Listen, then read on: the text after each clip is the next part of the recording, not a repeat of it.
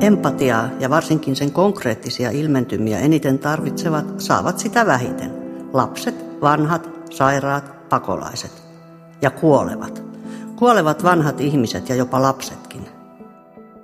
Niinhän se vain on. Ei hän uskoisi. Sen takia on tärkeää painottaa sitä, niitä empatian tunteisiin liittyviä muotoja. Että ne, ne tuo sekä sitä parempaa ymmärrystä toisesta, toisen erilaisuudesta, mutta myös motivoi auttamaan toisia. Niin sen takia moraalisen toimijuuden kannalta on tärkeää painottaa niitä empatian tunteisiin liittyviä muotoja.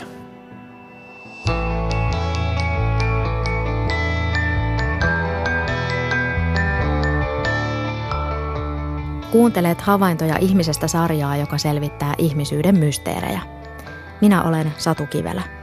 Tässä jaksossa selvitetään, millä tavalla valta, hierarkia ja status vaikuttavat siihen, keitä kohtaan ihminen kokee empatiaa. Mikä edistää tai estää empatiaa yhteiskunnallisesta näkökulmasta tarkasteltuna.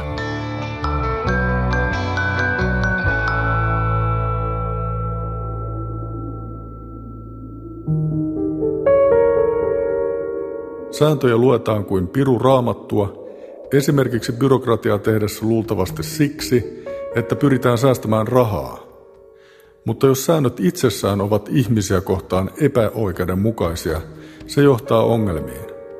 Päätöksentekijä ei yhtään asetu toisen konkreettiseen asemaan. Näin kertoi havainnoistaan Jarno. Hän nostaa viestissään esille säännöt ja rakenteet, jotka voivat itsessään olla ihmisille epäoikeudenmukaisia. Vain vallankahvassa olevat voivat muuttaa vallitsevia säädöksiä ja lakeja.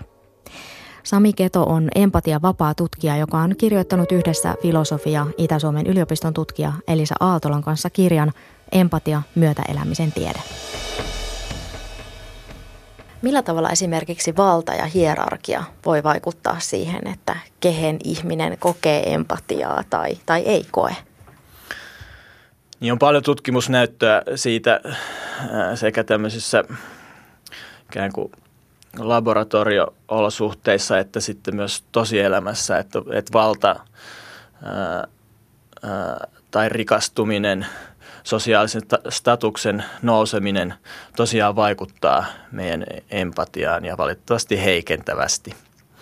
Ei sillä, etteikö, etteikö ihmisestä tulisi empatia kyvytön, mutta että se rajaa selkeämmin sitä, että ketkä kuuluu meidän empatian piiriin. Keto ja Aaltola ovat halunneet teoksen avulla nostaa empatian yhteiskunnalliseksi kysymykseksi. Empatia liittyy vahvasti siihen, millä tavalla elämme yhdessä muiden kanssa.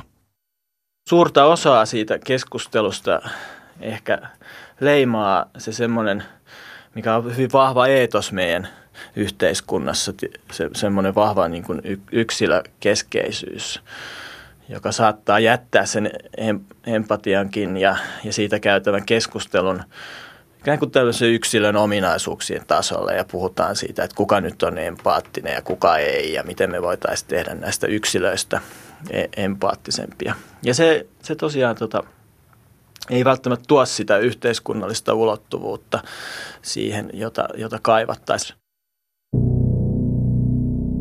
Työttömiä kohtaan päättäjät rikkaat ovat kaikkein vähiten empaattisia.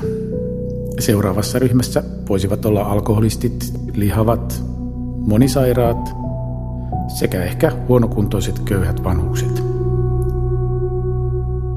Empaattisimmin suhtaudutaan yrittäjiin, perijöihin ja maanviljelijöihin, yleensä omistajiin.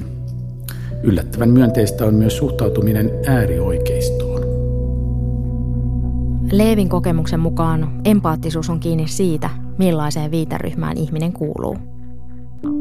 Yle Radio 1 verkkokyselyssä liki kaikki vastaajat kokivat, että yhteiskunnallisessa päätöksenteossa empatia ei kohdistu heikommassa asemassa oleviin. Kiitos kaikille viestiä lähettäneille. Empatia on monimerkityksellinen käsite. Tutkimuskirjallisuudesta löytyy helposti yli kymmenen määritelmää. Osa termeistä saattaa olla ristiriidassa keskenään. Kedon mukaan empatian muodot voi jakaa kahteen kategoriaan. Että on semmoisia empatian muotoja, jotka, jotka sel- selkeästi rajoittuu niin kuin itseen tai, tai minään. Voidaan puhua minä suuntautuneista muodoista.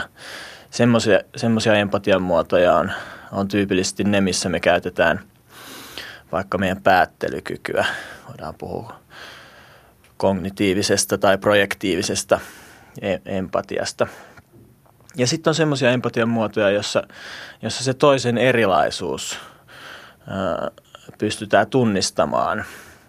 Voidaan puhua toissuuntautuneista empatian muodoista. Ja ne on, ne on semmoisia, joihin, joihin liittyy tunteet, koska tunteet on ne, mitkä välittää meille tietoa, ymmärrystä toi, toisista.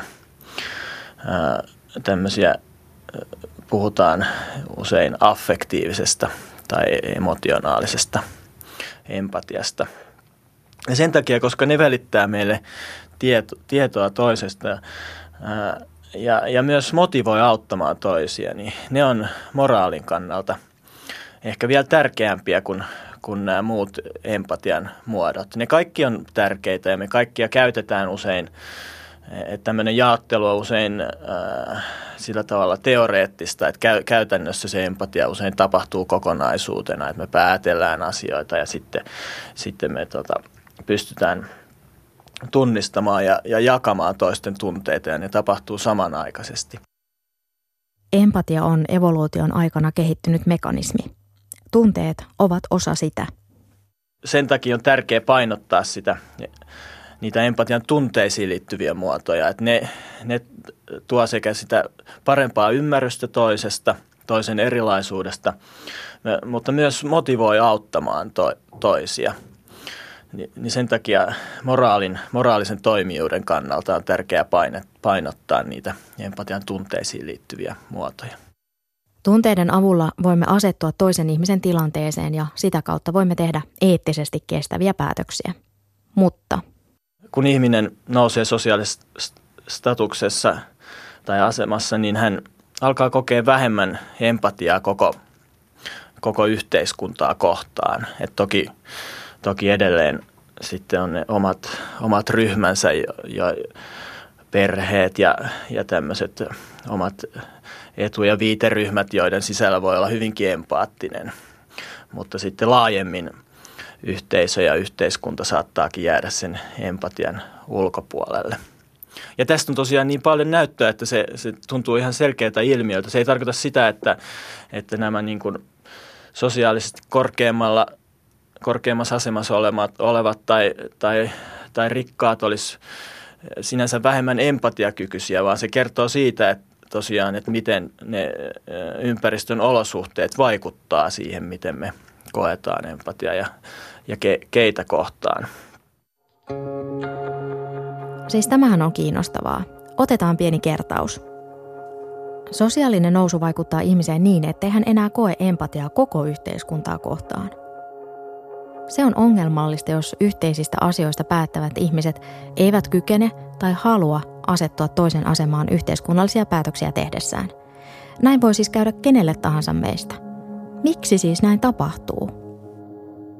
silloin kun nousee tämmöiseen asemaan, jossa on ehkä sitten vähemmän riippuvainen yhteiskunnan erilaisista tota, rakenteista, niin, niin silloin ikään kuin ei ole tar- tarvetta enää kuulua koko yhteisöön, vaan, vaan sitten voi olla tämmöisiä pie- pienempiä tukiverkostoja, jotka riittää siihen.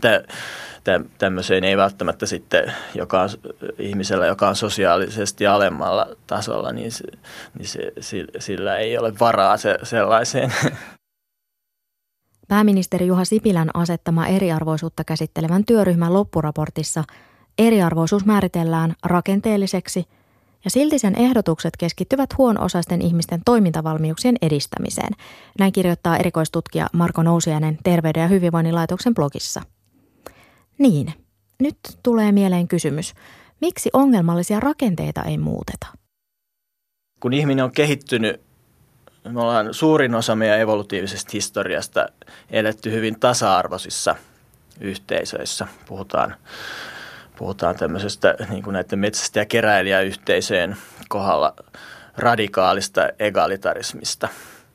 Meillä on kehittynyt erilaisia tavallaan mekanismeja, joilla me halutaan ylläpitää semmoista – tasa, tasa-arvoista yhteisöä. Ja sitten kun näin ei ole, että kun olosuhteissa ei, näin ei ole, niin, niin sitten tulee tarve jollain tavalla oikeuttaa niitä olosuhteita, oikeuttaa sitä eriarvoista tilannetta. Ja tä, tämmöisissä ihmiset on hyvin taitavia.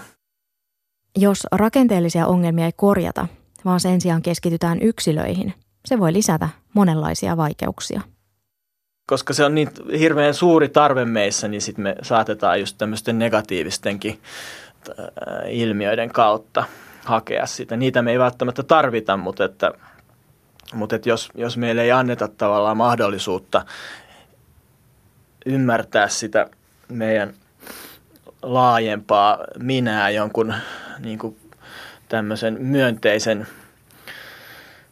myönteisen kertomuksen tai ilmiön kautta, niin, niin sitten, sitten, sitten me haetaan jonkun hyvinkin tota, haitallisen kautta sitä. Ja, ja voi, voi ajatella, että esimerkiksi tämmöiset, niin että kun tämmöinen yhteenkuuluvuuden kokemisen tarve yhdistyy vaikka rasistisiin kertomuksiin, niin siitä, siitä seuraa tämmöistä rasistista liikehdintää, joka nyt on taas lisääntynyt. Suomessa toimeentulotuen asiakkaita on lähemmäs puoli miljoonaa. Heistä kokoaisi Suomen toiseksi suurimman kaupungin. Tutkimusten mukaan Suomessa sosiaalietuuksien alikäyttö on huomattavasti yleisempää kuin tukien väärinkäyttö. Jopa puolet toimeentulotukeen oikeutetuista jättää tuen hakematta – Alikäyttö on merkittävä ongelma, sillä usein tuki jää hakematta kaikkein heikoimmassa asemassa olevilta. Esimerkiksi 100 000 lasta elää köyhissä perheissä. Köyhystutkija Anna-Maria Isolan mukaan eriarvoisuus alkaa rakentua jo varhaisessa vaiheessa koulussa, palveluissa, työelämässä ja monissa sosiaalisissa suhteissa. Toinen sitten taas tämmöinen ehkä just tänne nyky, nykyyhteiskunnan semmoinen hierarkia ylläpitävä malli on usko meritokratiaan. Eli meritokratiahan on tämä tämmöinen ajatus siitä, että kaikki sijoittuu siellä yhteiskunnassa, ää, tota, yhteiskunnassa asemassa juuri sinne, minne, mihin ansaitsevatkin sijoittuvansa. Ja, ja tämä tämmöinen, se, se on se on osittain aika naivia ajattelua, että, että tiedetään jo, että tämmöinen meritokraattinen ideaali ei, ei toteudu missään, missään tota, yhteiskunnassa tällä hetkellä, ei edes Suomessa, joka tietysti on niin kuin parempi esimerkki tämmöisestä meritokraattisesta kuin yhteiskunnasta kuin vaikka Yhdysvallat. Mutta Suomessakin tiedetään edelleen esimerkiksi, että, että tota korkeakoulutus ja tämmöiset kysymykset on selkeästi peri, periytyviä, että ne kulkee – ei, ei sillä, että ne periytyisi geeneissä, mutta ne peri, periytyy siinä, siinä niissä perheen olosuhteissa ja, ja tämän tyyppisissä asioissa. Poliittisilla päätöksillä voi tukea tai heikentää mahdollisuuksien tasa-arvoa.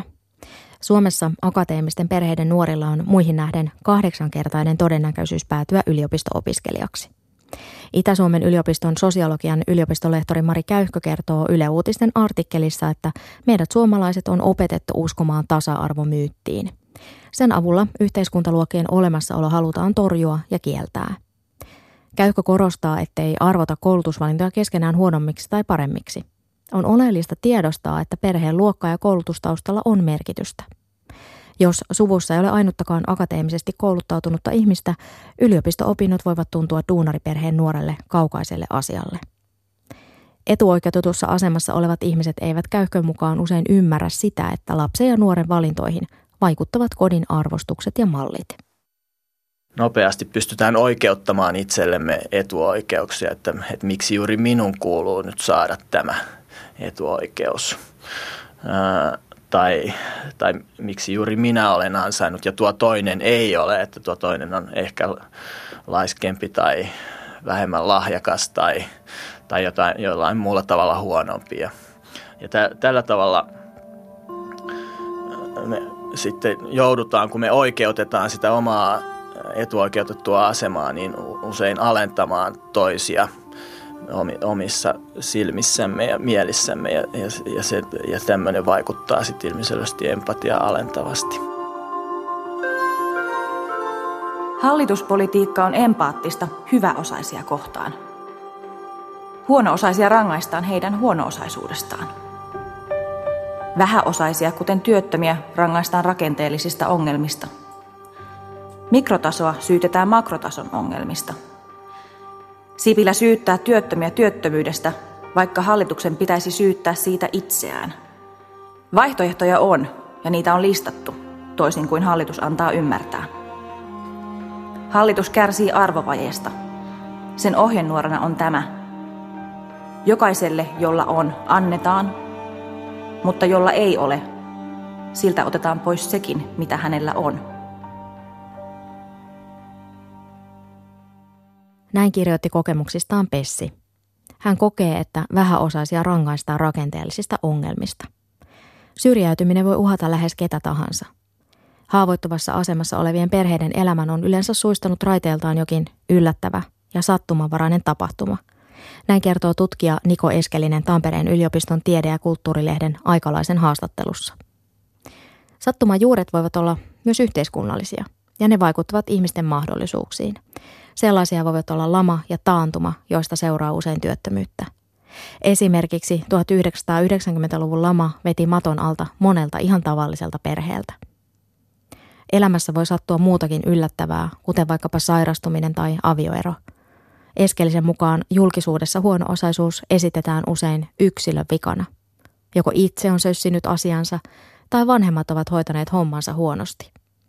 Puhe huono-osaisuudesta kuvaa Eskelisen mukaan yhteiskunnan moraalista ilmastoa ja saattaa vaikuttaa jopa poliittiseen päätöksentekoon. Vapaatutkija Sami Kedon mukaan juuri kertomusten avulla voidaan vähentää tai rajoittaa empatiaa. Et osittain näitä hierarkioita ylläpitää myös semmoinen aika kyyninen ihmiskäsitys siitä, että, että kaikki tavallaan vaan ää, niin kuin kokea pyrkii maksimoimaan omaa etuaan, että, että, että sen takia jos tota, ihmiselle antaa mahdollisuuden, niin, niin se vaan tota, e, ei tee mitään hyödyllistä yhteisön kannalta ja ottaa vaan kaiken sieltä irti, minkä, minkä tota noin, niin saa. Toki me pystytään toimimaan näin, mutta, mutta on, se on ilmiselvästi tota, vaan osatotuus ja, ja sel, selvästi silloin, ihmi, että kun ihminen kokee tai sille annetaan, oleva, annetaan mahdollisuus olla merkityksellinen jäsen siinä yhteisössään, niin se haluaa tehdä hyviä asioita yhteisön eteen. Mikä muu kuin kyyninen ihmiskäsitys pitää yllä hierarkista ajattelua? Yksi semmoinen, joka ylläpitää tätä vahvaa hierarkista ajattelua meidän yhteiskunnassa, niin on se uskomus siitä, että, että tämmöiset yhteisöt, varsinkin isommat yhteisöt, niin ne täytyy rakentua hierarkisesti. Tässä on taustalla osittain, osittain vanhentunutta tieteellistä näkemystä ää, esimerkiksi muiden kädellisten yhteisöistä. Tai aikaisemmin tutkittiin osittain sattumasta, osittain ehkä tarkoituksenhakuisesti just semmoisia kädellisiä, jotka elää hyvin hierarkisissa yhteisöissä. Mutta ny- nykyään tiedetään, että, että melkein, melkein puolet kädellisistä kuitenkin ei elä vahvoissa hierarkisissa ja siellä on hyvin, hyvinkin tota, tämmöisiä egalitaarisia, ta- tasa-arvoisia yhteisöjä. Lähtien ihan meidän lähimmästä sukulaista bonobosta, jotka elää aika löyhissä hierarkioissa. Niin, mikä mahtaa olla ihmiselle lajityypillistä käyttäytymistä evoluution näkökulmasta? Ihmisyhteisöt on kuitenkin suurimman osan historiastaan ollut, ollut hyvin ei-hierarkisia. Et se, se uskomus siitä, että, että se hierar, että hie, välttämättömyys, hierarkian välttämättömyys, niin siitä, siitä pitäisi päästä irti. Mitä ajattelet, että mistä tulee se ajatus, että ihminen on luonnostaan paha, itsekäs ja kilpailuhenkinen ja vain ja ainoastaan esimerkiksi kulttuuri tai sivistys tai uskonto mm. voi sitten meihin upottaa sellaista, että me ei nyt koko ajan sitten oltaisi toistemme kimpussa? Onko tälle muuten tieteellistä pohjaa? No onhan sille tieteellistä pohjaa, mutta se on kyllä osittain – osittain aika vanhentunut ja ei, ei siis täysin valheellinen siis tämmöinen ajatus, että ihminen niin kuin ensisijaisesti ajaa omaa etua ja pyrkii kilpailemaan toisiaan vastaan. Tai ei pelkästään ihminen, vaan luonto yleensäkin, että nämä niin kuin itsekkyys ja kilpailu olisi tämmöisiä elämää ohjaavia tekijöitä. Mm.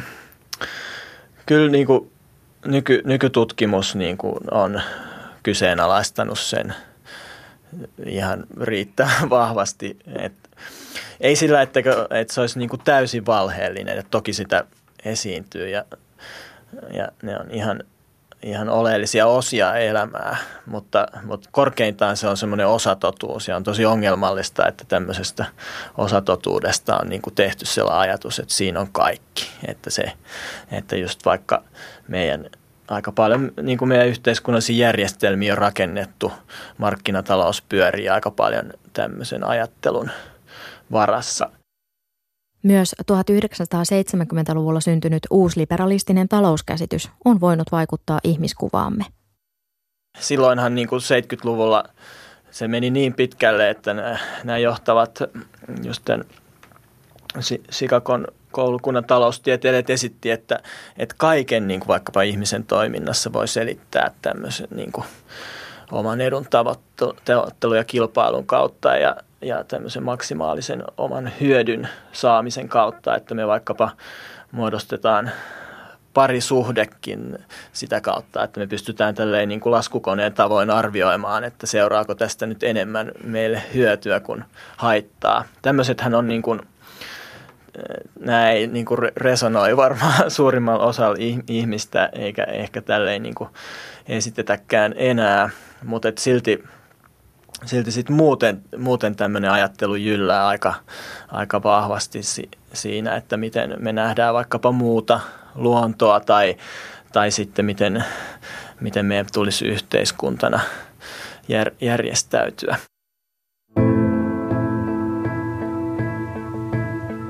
Millaisella laskutoimituksella ynnätään ihmisen hinta ja hyöty? Airi kirjoittaa näin. Empatiaa ja varsinkin sen konkreettisia ilmentymiä eniten tarvitsevat saavat sitä vähiten. Lapset, vanhat, sairaat, pakolaiset. Ja kuolevat. Kuolevat vanhat ihmiset ja jopa lapsetkin. Niinhän se vain on. Ei hän uskoisi. Yhä edelleen he kuolevat yksin, vaikka keräyksiä järjestetään. Erityisesti vanhat ihmiset kuolevat yksin. Saattajat ajetaan pois vierailuajan loputtua. Satavuotiaat viereisestä sängystä saattelevat toisiaan. Nelikymppisiä saa perhe ympäröidä helpommin. Niin, onko ihmisarvomme kilpistynyt hyötyyn? Arvo määrittyy sen mukaan, kenestä on hyötyä ja kenestä haittaa. Mitä se kertoo meistä ihmisinä ja yhteiskuntana? Kertomuksilla ja tarinoilla voidaan vahvistaa halutulaista kulttuuria ja yhteiskuntaa – olipa kerran suuri, suurempi ja suurin Amerikka. Trumpin voi nähdä ilmentymänä just semmoisesta just semmoisesta populaarikulttuurista, missä on tavallaan no, nostettu tämmöisiä yksilöitä esiin niin kuin hyvin usein varmasti sattumanvaraisestikin ja et tuskinpa sillä Trumpilla mitään semmoisia ominaisuuksia on, että voisi sanoa, että se ansaitsee olla tuossa asemassa, että se on, se on semmoinen il, ilmentymä symboli ehkä tästä ajasta. Tietysti erityisesti yhdysvaltaisesta kulttuurista, mutta kyllä varmasti yleensäkin länsimaisesta ja, ja, ja miksei globaalistakin kulttuurista tässä, tässä ajassa. Mutta se ei tarkoita varmaan niin Trumpinkaan suhteen sitä, että se olisi empatiakyvytön, vaan, vaan se siitä, semmoisesta tavallaan epätasapainosta empatian suhteen, jota, jota semmoinen kulttuuri edistää ja ilmentää, jossa, jossa on paljon tämmöisiä niin kuin, ä, erityisyyden kertomuksia, että, että jotkut ihmiset on vaan paljon parempia kuin toiset tai jotkut yhteisöt tai jotkut kansakunnat on vaan niin kuin poikkeuksellisen hyviä ja parempia kuin muut. Ja, ja, ja tämmöiset kertomukset mm, jotka on hyvin, niitä kerrotaan vaikka Suomessakin ja kaikki kerrotaan niitä. Suomalainen sinnikkyys ja Joo, joo, kyllä, kyllä. Joo, ja sitten vaikka lapsen kasvatuksessa on hyvin tyypillistä semmoinen lahjakkuuspuhe ja sellainen. Et, et ne, mutta et, mutta Trump on niin kuin ääriesimerkki tä, tämmöisestä, että mihin, mihin semmoiset johtaa. Trump, tämä liike tai miksi sitä kutsuisi, niin, niin kyllä se voi nähdä myös hyvin empaattisena ilmiönä.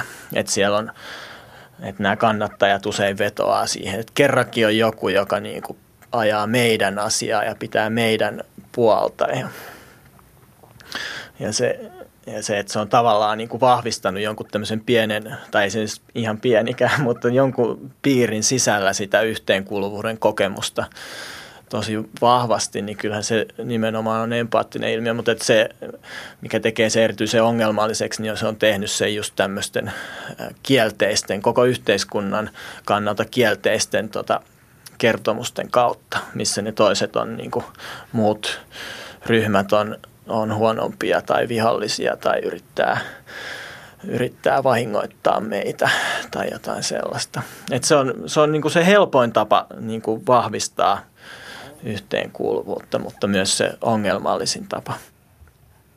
Minkälainen maailma ja ihminen on ilman empatiaa? No, empatia on tosiaan niin tota, oleellinen osa ihmisyyttä, että, että on täysin mahdoton ehkä kuvitella semmoista, semmoista tota, ihmisyyttä, jossa ei olisi empatiaa. Tai on mahdollista, mutta sitten meillä pitäisi olla joku muu tämmöinen evoluution kehittämä, evoluutiossa kehittynyt mekanismi, joka, joka tosiaan niin kuin auttaa vastaamaan siihen kysymykseen, että miten elää yhdessä muiden kanssa. Voisi meillä olla varmaan vähän niin kuin, tota, hyönteisillä vaikka feromoneja välittyy ja sit, sitä kautta toteutuisi se tota, mahdollisuus elää elää yhdessä. Yksi empatiatutkija, toi, tota Simon Baron Cohen on esittänyt, että, että, että tämmöinen niin kuin täydellinen empatia vaje, niin, niin se on se, mitä meidän ihmiskulttuurissa usein kutsutaan pahuudeksi.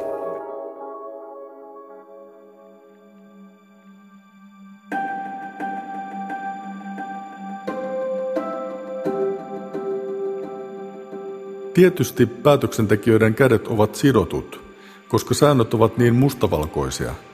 Eli empatiakyky on puuttunut sääntöjä tehdessä, esimerkiksi tukien sääntöjä muotoillessa. Ei osata eikä pystytä ottamaan huomioon ihmisten oikeaa, todellista asemaa, vaan luetaan tutkimuksia ja tehdään siitä yleistäviä johtopäätöksiä. Sääntöjä luodaan enemmistön tai jopa vähemmistön perusteella ihan kaikkea koskevaksi. Henkilökohtaiset tilanteet voivat samojen tukien hakijoilla olla täysin erilaisia. Uusimpana esimerkkinä aktiivimalli. Että pystyttäisiin luomaan vähemmän hierarkisia yhteisöjä, rakenteita. Sehän, että, että, että on tota, päättäjä tai johtaja, niin eihän sitä, se ei tar, tarvitse tarkoittaa sitä, että, että se olisi niin kuin valtavasti korkeammalla hierarkisesti – niin kuin vertikaalisesti, että voi, voi ajatella, että, että meillä voi olla sellaisia yhteisöjä, jossa poliittinen päätöksenteko tai, tai, tai johtajan tehtävä on yksi tehtävä siellä yhteiskunnassa muiden joukossa, että siihen ei tarvitse ladata tämmöistä valtavaa sosiaalista nousua. Naisten ja miesten taloudellinen tasa-arvo on heikentynyt. Syynä ovat viime vuosina tehdyt leikkaukset. Kärsijöinä ovat olleet ennen kaikkea naiset – Tämä käy ilmi valtioneuvoston selvityksestä. Suomessa ei tehdä sukupuolitietoista budjettia. Sellainen on käytössä esimerkiksi Ruotsissa. Myös vaikutuksia lapsiin on mahdollista arvioida ennakkoon. Niin, on siis mahdollista arvioida, mitä päätöksistä seuraa. Esimerkiksi kehittämishankkeessa hyödynnetään koulutettuja kokemusasiantuntijoita. Heillä saattaa olla usein sellaista ruohonjuuritason tietoa, jota ei poliittisella päätöksentekokoneistolla ole. Toki kaikki me tiedämme, että puolueilla on omat ideologiansa ja tavoitteensa, jotka myös vaikuttavat päätöksiin. Pitäisikö meidän myös päivittää ihmiskuvaamme, joka voi vaikuttaa myös yhteiskunnalliseen päätöksentekoon? Tässä ajassa olisi myös hyvä, hyvä ottaa mukaan se semmoinen vähemmän kynne ihmiskäsitys, jossa, jossa uskotaan ikään kuin ihmisen haluun tehdä hyvää koko yhteisön kannalta, eikä, eikä ainoastaan niin kuin pyrkiä maksimoimaan omaa etuaan. Ihmisellä on perustarve olla merkityksellinen ja arvostettu osa yhteisöä. Ei kukaan halua olla taakka tai ö-luokan kansalainen. Se ei ole mikään semmoinen tavallaan tarve, mikä tulee sitten, kun me ollaan jotkut tämmöiset niin yksilölliset tarpeet, itsensä toteuttamiseen liittyvät tarpeet toteutettu, vaan se on siellä hyvin, hyvin niin kuin varhaisessa vaiheessa, että me halutaan kuulua joukkoon, halutaan olla merkityksellisiä jäseniä siinä yhteisössä. Ja jos, jos näin ei tapahdu, niin silloin siitä seuraa meille niin kuin monia terveyteen, henkiseen ja fyysiseenkin terveyteen liittyviä ongelmia. Jos on itse taloudellisesti tiukoilla, niin voi olla vaikea auttaa apua tarvitsevia. Miro kertoo kokemuksistaan näin. Köyhyyskin voi vähentää empatiaa. Kun oma rahatilanne on erittäin huono ja kadulla tulee vastaan joku rahan pyytäjä, niin se herättää enemmän raivoa kuin myötätuntoa. Mieleen tulee, että kukaan ei auta minua, niin miksi minun pitäisi auttaa muita? Suomalaisia huolestuttavat tuloerot, epätasa-arvo, vanhusten, työttömien ja pätkätyöläisten asema. Tämä käy ilmi E2-tutkimuslaitoksen ja Suomen kulttuurirahaston kyselytutkimuksesta. Vastaajista yli 90 prosenttia piti sosiaalista oikeudenmukaisuutta ja tasa-arvoa itselleen tärkeinä arvoina. Empatia on siis mekanismi, joka on kehittynyt lajillemme evoluution myötä. Millä tavalla voisimme hyödyntää meissä olevaa mekanismia paremman yhteiskunnan ja elämän rakentamiseen mahdollisimman monelle? No nyt tässä hirveän tietysti tälle ruususen kuvan antanut e- empatiasta ja ei se tosissaan niin kuin yksinään se, että tulisi enemmän e- empatiaa jollain tavalla, niin, kuin, niin ei, ei se takaisi välttämättä parempaa – yhteiskuntaa. Että, ja sitten me ollaan myös tietysti niin kuin tämmöisenä ihmiskulttuurina kasvettu tietynlaisiksi ja ei, ei me voida palata sinne metsästäjäkeräilijäyhteisöihin. Ei niin, niin, että meillä tavallaan pitää löytyä niin semmoisia tapoja olla, jossa e- empatia ehkä sitten tavallaan on semmoisessa omanlaisessaan vahvemmassa roolissa. Mutta jos mä muutamia tavalla ominaisuuksia voisin, voisin tuoda, niin, niin tokiaan se, että se on varmaan ihan edellytyskin jo sille, että empatia voisi nousta yhteiskunnassa, niin olisi se, että meillä olisi vähemmän eriarvoinen yhteiskunta, vähemmän tämmöisiä tarpeettomia hierarkioita. Vapaa empatiatutkija Sami Keto listaa vielä muutaman keinon, joiden avulla empatia voidaan herätellä ja vahvistaa. Meillä olisi varmaan tota, enemmän äh, semmoista myönteistä, aikaa myönteiseen vuorovaikutukseen, kosketukseen ja ei se tarvitse olla fyysistä, se voi olla, olla semmoista tota, yksi, mikä, millä on paljon empatiaa lisäävä vaikutus niin kuin sekä havaittu tota, muilla kädellisillä että ihmisillä on ruoan jakaminen ja toki me sitä tehdäänkin paljon myös ihmiskulttuurissa, mutta usein se saattaa niin kuin rajautua sit pienempiin perheisiin ja pienempiin yhteisöihin, että, että meillä saattaisi ehkä olla se voisi olla ihmiskulttuurille hyvin tyypillistä, että me vielä enemmän tavallaan jaettaisiin niitä yhteisiä ruokailuhetkiä. Empatialla on ollut ja on edelleen suuri merkitys ihmiskunnan tulevaisuuden kannalta. Monimutkaisia ongelmia ja haasteita riittää myös jatkossa ratkaistavaksi.